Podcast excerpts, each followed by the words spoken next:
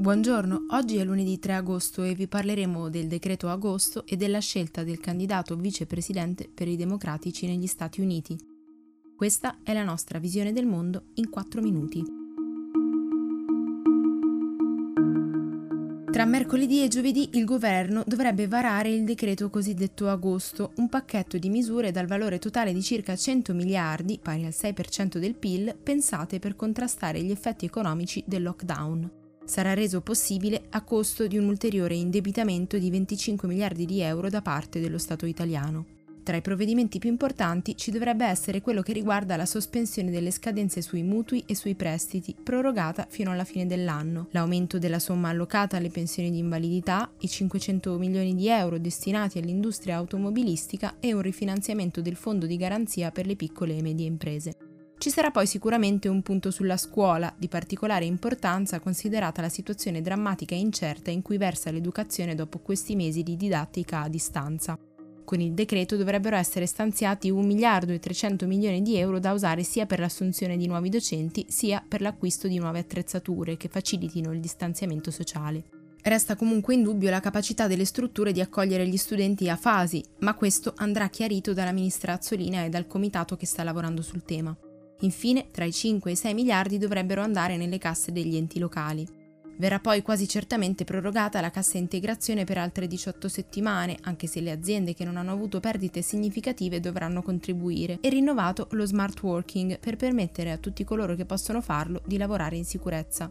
Tutto questo in vista di un crollo del PIL che l'Istat prevede sarà del 12,4% nel secondo semestre di quest'anno, facendoci raggiungere il minimo dal 1995. Nei prossimi giorni il candidato alla presidenza degli Stati Uniti per i democratici, Joe Biden, dovrebbe annunciare chi nominerà alla carica di vicepresidente nel caso in cui dovesse essere eletto. Secondo l'analista politico della CNN Chris Silisa, le tre opzioni più probabili sono Kamala Harris, senatrice della California, Susan Rice, l'ex ambasciatrice statunitense alle Nazioni Unite, e Keisha Lance Bottoms, la sindaca di Atlanta. Silisa ne propone altre sette in ordine di probabilità, ma la platea di candidate è in realtà molto più ampia e Biden potrebbe stupire.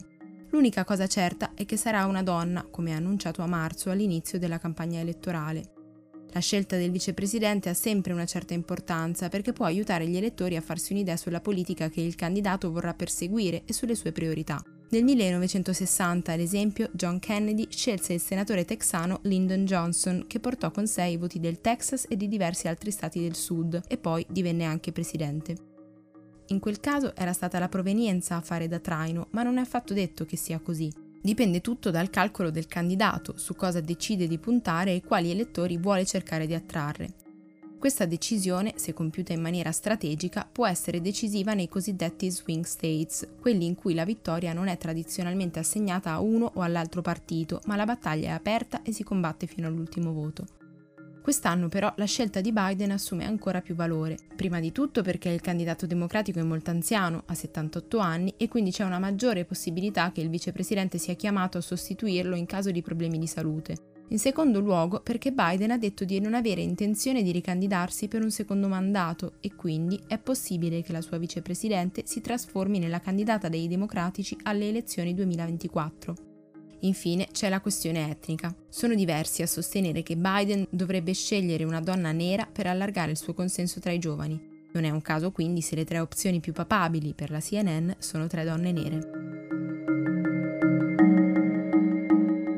Per oggi è tutto, da Antonella Serrecchia e da Rosa Uliassi, a domani.